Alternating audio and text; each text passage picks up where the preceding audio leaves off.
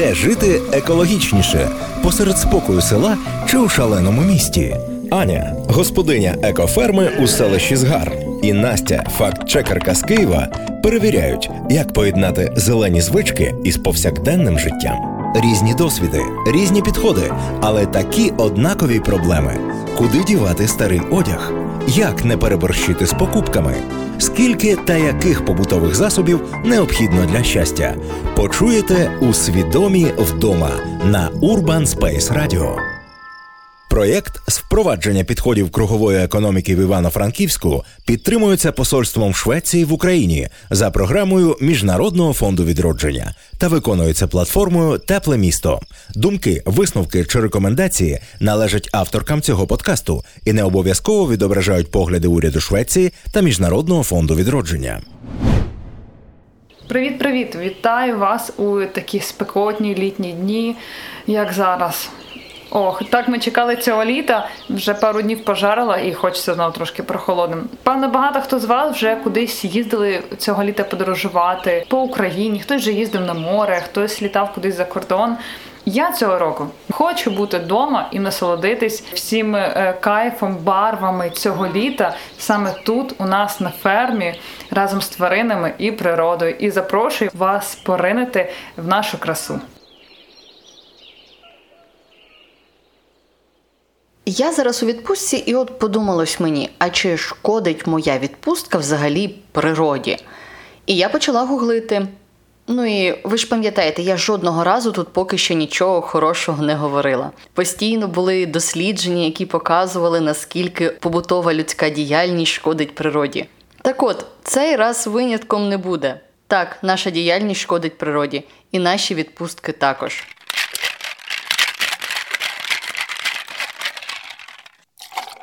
Негативні наслідки від всіх наших відпусток і мандрівок можна розділити на прямі і непрямі. Прямі це, до прикладу, викиди вуглекислого газу. У світі близько 22%, тобто біля п'ятої частини усіх вуглекислих газів, продукує саме транспорт, те, на чому ми власне і подорожуємо. На першому місці у цій системі автомобілі, на останньому місці в цій системі літаки. Але це не значить, що з часом ця система не буде змінюватися, і нам треба зараз налягати на літаки, тому що вони, бачите, найекологічніші. Ні, просто літаки поки не покривають всю планету так, як покривають її автомобілі. От і все. Що цікаво, у країнах з вищим рівнем розвитку, наприклад, у США, викиди від транспорту становлять чверть від усіх викидів е, вуглекислого газу в атмосферу. Тобто, що більше люди заробляють, тим більше вони хочуть купувати собі автомобілів, тим більше вони хочуть подорожувати на цих автомобілях, і відповідно викиди вуглекислого газу з часом збільшуються. Але викиди вуглекислого газу це лише один прямий наслідок наших подорожей і взагалі пересувань між містами, тому що є ще й купа непрямих.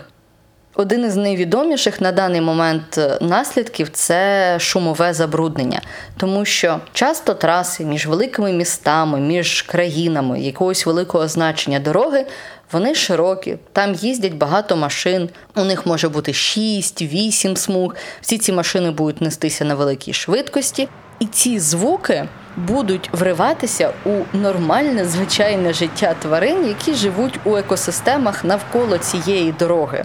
Те саме з світлом. Машини вночі будуть завжди їхати з фарами. Це буде освітлена дорога, і це буде впливати на ну, вибачте, уже розпорядок дня птахів і тварин у цій екосистемі. І якщо у них піде збій, то може піти збій в усій екосистемі. Досліджень саме про те, як шум від доріг впливає на природу, я не знайшла. Зате я знайшла одне дослідження про те, як впливає шум від міст. Американські дослідники дивилися, що відбувається із птахами, які живуть в містах і навколо міст. І оці птахи вони просто втрачали лік часу. Вони не знали, коли у них наступає весна, коли у них зима. Вони втрачали лік, коли день і коли ніч, тому що у них постійно було шумно і світло. І через це птахи не могли бути нормальною частиною екосистеми, як були раніше.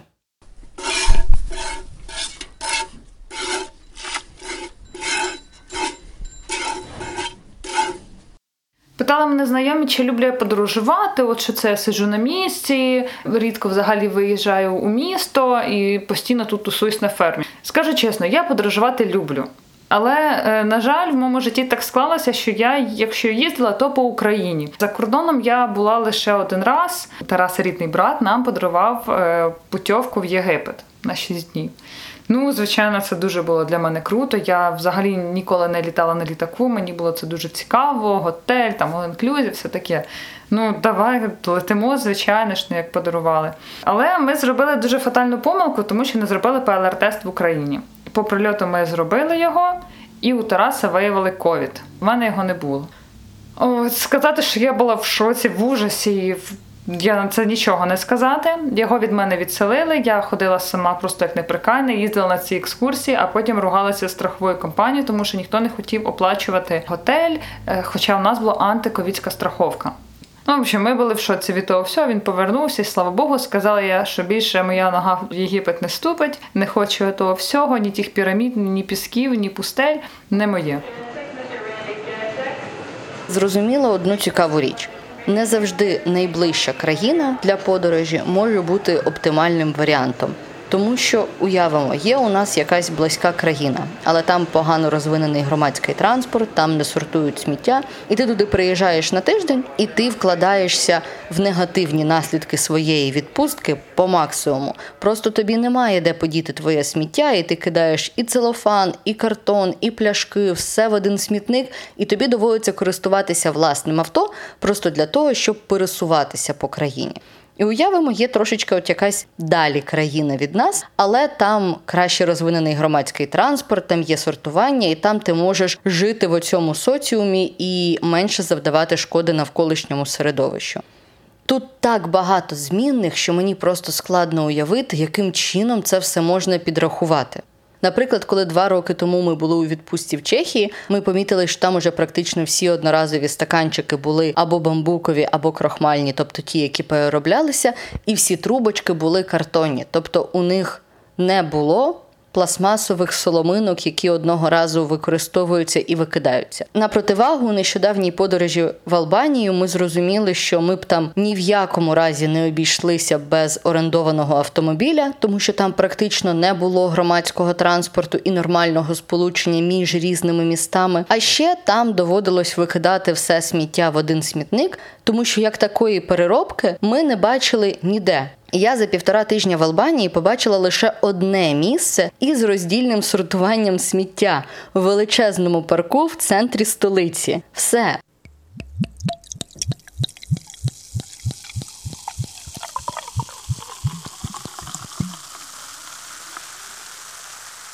Зрозуміло, що оточення впливає. Ти не можеш поїхати в неекологічну країну і просувати там свої ідеї, тому що ніхто, окрім тебе, їх не буде виконувати. Коли ми відпочивали в Албанії, то один із е, власників закладу, де ми зазвичай обідали, розповів нам історію, як він починав робити в Албанії свій власний бізнес.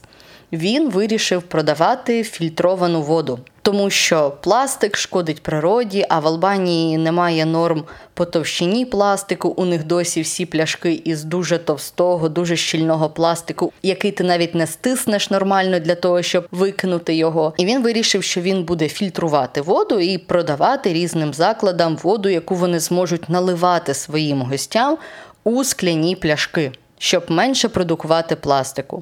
І дійсно, на той момент я задумалась і зрозуміла, що практично в кожному закладі в Албанії, коли ми замовляли собі воду, нам приносили пластикові пляшки з водою просто магазинною. Але цей бізнес у нього не пішов дуже активно, тому що в Албанії на той момент не розуміли, а для чого нам купувати окремо воду і окремо купувати скляні пляшки, а потім ще мити ці скляні пляшки, якщо ми можемо просто купити уже готову воду в пластикових пляшках і не будемо думати про те, що нам треба щось помити. Свідомі вдома на Urban Space Radio. Направду мені дуже складно уявити хоч якусь побутову дію людини, яку вона виконує на автоматі, і яка насправді не шкодить природі, тому що. Логічно, що для навколишнього середовища значно краще буде, якщо ми будемо Менше чогось виробляти, менше кудись їздити, менше кудись літати і взагалі ходити тільки пішки і користуватися тим, що природа вже сама використала. Зрозуміло, що такого рівня життя ми ніколи не досягнемо, тому що ми вже на іншому рівні розвитку суспільства. Тому єдине, що нам залишається, це придумати, як мінімізувати наслідки своєї діяльності і свого відпочинку на екосистеми навколо нас. Тому розвиток локального туризму, кажуть багато захисників природи, може стати вирішенням проблеми забруднення планети через транспорт. Якщо дивитися на подорожі Україною навіть з фінансової точки зору, то звичайно вони набагато дешевші аніж за кордоном, тому що ти їдеш по містам, де такі самі якісь магазини і все інше, де ціни такі самі плюс-мінус у будь-якому місті. Так як ми любимо відпочивати взагалі з палатками декарем, то нам готель і ці всі умови там. Це абсолютно не головне. Ми можемо себе круто почувати на природі будь-де. Ми вже такі, прям дуже звикли до такого способу життя. Є що побачити. Наприклад, от ми були в Миколаївській області, ми їздили і в Очакій, і на Кімбурську косу, їздили в Ольвію. Хотіли ще в Асканію нову, але нам просто часу не вистачило. От здавалось би, ми були в одному місці, але от кожен день ми кудись їздили і стільки всього побачили за тих 5 чи 6 днів, які ми там були. Просто вау! В кожній області є дуже багато таких от цікавих місць, от в які прям я дуже хочу поїхати, і в мене от приблизний список є їх. От, наприклад, Вінниця, ну там нема прям таких суперстарих будинків, як у Львові, немає цих вуличок, але я знаю, де є такі вулички, які дуже схожі на Львів. Я знаю про дві Єрусалимки, які були у Вінниці. У нас є фонтан, у нас є музей садиби Пирогова, де цей пирогов забальзамований лежить. Здавалось би, ну Вінниця місто та й місто. Але там стільки є ось таких фішечок, ну які варто побачити, на які варто сходити. Я розумію, що люди там автобусами вже в Вінницю влітку приїжджають на екскурсії. Це дуже класно. Катакомби, все інше. Ну я навіть екскурсоводів таких топових знаю, які я сама готова кожен раз іти на ці екскурсії, і вони мені не набриднуть. Тому що настільки люди цікаво про це розповідають. А в Україні подорожувати, я вам скажу. От з того, що ми бачимо, реально можна, це класно, це весело, є що подивитись, є що покуштувати. Мені дуже подобається, що останнім часом у нас почав активніше розвиватися локальний туризм всередині країни. Так, у нас завжди були красиві, цікаві пам'ятки архітектури, якісь е, природні пам'ятки, на які хотілося б подивитися. Але що було ще кілька років тому, якщо ти збираєшся в якесь село, подивитися на, наприклад, закинутий замок? Ти знайдеш в цьому селі тільки отой один магазин, яким користуються місцеві. Але зараз, якщо люди починають туди їздити і показують цим місцевим, що їм дійсно цікаво до них приїздити, то там починають відкриватися кафе, там починають відкриватися більше магазинів, там починає відкриватися якась сувенірка і з'являтися послуги екскурсоводів. Тому насправді це така замкнена система, де попит породжує пропозицію, а пропозиція показує, що у неї ще є сили задовольнити якийсь новий надлишковий попит. Але і в локальному туризмі, на жаль, вистачає грінвошингу. Грінвошинг це коли щось називають зеленим, екологічним, sustainable, тільки для того, щоб ви це придбали, а не тому, що воно таким є насправді. Я відносно нещодавно шукала, де б відпочити за містом. і передивлялася різні варіанти будиночків в оренду або різних відпочинкових комплексів. І купа серед них писали зелений відпочинок чи еко-відпочинок, або відпочинок, який поєднає вас з природою. Ну і зрештою я бачила, що у цьому місці продають каву в пластикових стаканчиках, і там жодним чином нічого не схоже на еко. Ну, типу, друзі, якщо у вас із екологічністю на території бази відпочинку тільки три дерева, це ще не значить, що у вас еко-відпочинок. У мене язик, наприклад, не повернеться назвати щось еко-відпочинком, якщо я не буду бачити на території роздільного сортування сміття, або якщо людей не заохочуватимуть туди приїжджати, наприклад, громадським транспортом, а не власним транспортом. І це насправді велика проблема, тому що часто копати глибоко у нас немає часу, і у нас немає часу розбиратися, що є екологічним, що не є екологічним. Тому ми ведемось на от оці ековивіски і таким чином платимо гроші. Більші зазвичай гроші за те, що насправді жодним чином не допомагає екосистемам навколо нас.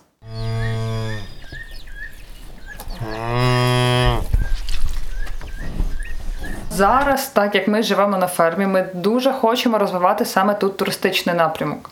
Поясню чому. Місце, де ми живемо, воно надзвичайно гарне і мальовниче. Тут ліса, поля, ставки, природа фантастична, все зелене, насичене, таке соковите, багато грибів, суниць, плодових дерев. Плюс у нас багато тварин. Наші тварини такі ручні, що до них можна прийти, можна погладити, пообніматися. Оці наші телятка. А козлики бейме, ну то це взагалі вні конкурсу. Влаштовували ми на вихідні минулі фотодні з моєю подругою, вона фотограф. То Б і Ме це просто були главні в кадрі у нас фішка, е, головна нашої фотосесії, бо всі хотіли з ними фоткатися. А вони ж такі міленькі, ще невеличкі. Ну, така прелість дуже класно вийшла. І от до нас приїжджали з Вінниці фотографуватись, до нас приїжджали з Хмельницького фотографуватись, до нас приїжджали з Деражні. Тому що ми знаходимося, от наша ферма, на кордоні Вінницької і Хмельницької області. Тому, в принципі, людям і звідти, і звідти до нас їхати плюс-мінус там година. Як до нас доїжджають? Або їдуть до Лукібарської. Це такий населений пункт, а звідти ми вже забираємо на машині, це якщо автобусом. Якщо е, потягом, електричкою, то до села Радівці, і там ми забираємо там або до Деражні, або до Вінниці. Це, в принципі, не принципово. Якщо хтось до нас хоче приїхати, то ми вже якось організуємо цей приїзд. Я в минулому році варила сири. І коли до нас приїжджали гості, звичайно, я їх ними пригощала. І роблю я вершки сепаратором і творожок. І от коли до мене люди приїжджають, от сирники з вершками це просто топ-блюдо в нас, тому що воно свіже все. Я ж тут це роблю. Воно смачне, тому що натурально нічого туди не додається. ж Не знаю, в ресторані таких точно не купиш. Зараз, на жаль, в нас ще немає прям таких умов, які я б хотіла. Тому що ми вон свердловину, до речі, про яку я розповідала, нарешті ми викопали. Бурили хлопці аж 77 метрів. І ще після того, через декілька днів, у нас лопла труба через тиск, ну, є свої нюанси. Але от ми поступово йдемо до того, щоб комфортно, по-перше, жили ми. І комфортно нам було прийняти гостей, щоб людям було зручно, тому що ж люди їдуть до нас з міст, які звикли до ну, нормальних умов. Це було два тижні тому. До нас приїжджала Катя з своєю дочкою Лікою, ще брали подругу Світлану, її доньку Алісу з Миколаєва. Ми класно відпочили декілька днів. А тепер в мене зараз гостюють Ліка і Аліса вдвох. Поки їхні мами поїхали по своїх справах. Тому якось ніждана нігадана все склалося само собою. От зараз біля мене сидять дівчата. Ну і я їх спитаю взагалі, як їм тут і що. Тільки дівчата дуже чесно відповідаємо, добре? Угу. Так, ну що ж, е, Ліка і Аліса, скажіть, будь ласка, чи подобається вам відпочивати на фермі? Що вам більше всього подобається? І повернулися б ви до нас ще сюди? Мне нравится тут находиться, тут много животных. Мне нравится играть с двумя козликами, и я бы хотела приехать еще. Аліска? Мне тут очень нравится. Э, Я люблю играть с козочками тоже, как Лика. И тут. А їсти вам тут що дають, а? Що ви кожного дня замовляєте на сніданок? Сырники. Сырники. Да. А що ми ще з вами робили? Сепаратор хто складав? Мы, А вершки хто робив? мы, Ну от, бачите, ми тут так активно відпочиваємо, ми і граємося, і бігаємо. А, ще ми куди ходили з вами купатися? На ставок. На ставок ходили купатись, бо погода просто супер, якраз така спека і прям кайфушечка там. То що, дівчата, ви ще до нас приїдете? Да.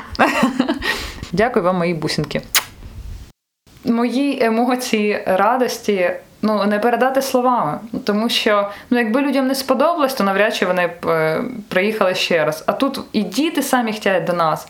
Ну, всім цікаво, тому що ми спілкуємося, ми обмінюємося якоюсь інформацією, досвідом, ідеями. І от вони мені зі сторони підказують такі речі, на які я вже не звертаю увагу. Тому що, ну, як очі, знаєте, замилені. Ти кожен день в цьому варишся, ти цього не помічаєш. А от люди приїхали, вони мені підказали, кажуть, вау, точно, ну от як я цього просто не побачила або не додумалась. І ще в Україні з'являються дуже багато блогерів, які розказують саме про якісь локальні пам'ятки. Я, наприклад, в захваті від Ютуб каналу Хащі, які просто ходять пішки по містам і селам, розпитують у місцевих, що відбувається у них в житті, як живе це село зараз, чим воно жило раніше, і вони показують те, чого дуже часто немає на туристичних мапах України. Навіть скажу більше, в сусідньому селі є також Тарас з жінкою. Вони влаштовують такі табори для дітей. Позмінно на тиждень до них приїжджають. Ну, більшості хлопці це типу як пласт, але такі більше козацькі. Вони живуть в наметах. От два дні були дощі. Вони тисали ложки, в них якісь там луки. Ну класні забави. Є і площадка дитяча, є і типу тренажерний такий якийсь там, не знаю, брусья, турніки і все інше. Тобто чому ж батькам просто на вікенд, на два дні не приїхати з дитиною не відпочити? Батьки собі можуть просто полежати на травичці, піти в ліс, піти на ставок, а дитина в цей час зайнята, вона грається, причому активні ігри. І до телефону взагалі не мають ніякого відношення. Тому, звичайно, я топлю зараз за внутрішній туризм, тому що я розумію, що таким якимось маленьким локальним виробникам, як ми, якимось господарством, ну нам необхідні ці туристи для того, щоб вони про нас розповідали. Ми могли розповсюджувати нашу продукцію, щоб ми могли трошки заробити на цьому. Тому що, як ви розумієте, держава ну не допомагає. Ми, ну, ми платимо податки. Але по факту зараз, з чого, якщо там я вирощую теляти, молоко ми не здаємо, те, що у нас трошки лишається, я переробляю, а з цим іншим я годую. І я розумію, що ось туризм для нас зараз це як такий дуже непоганий заробіток, який нам допоможе розвиватись і рухатись далі. От тому, друзі. Прошу вас, підтримайте таких людей, які починають, які хочуть щось зробити, які створюють щось тут вдома. Я знаю, що дуже багато ось таких от зелених садиб є в кожній області. Не потрібно їздити дуже далеко. Загугліть, просто у вас десь в районі ну 100% є якась людина, яка цим займається, і ви зможете до неї приїхати, відпочити, побути на природі, поїсти домашню їжу і допомогти їй в цьому розвитку.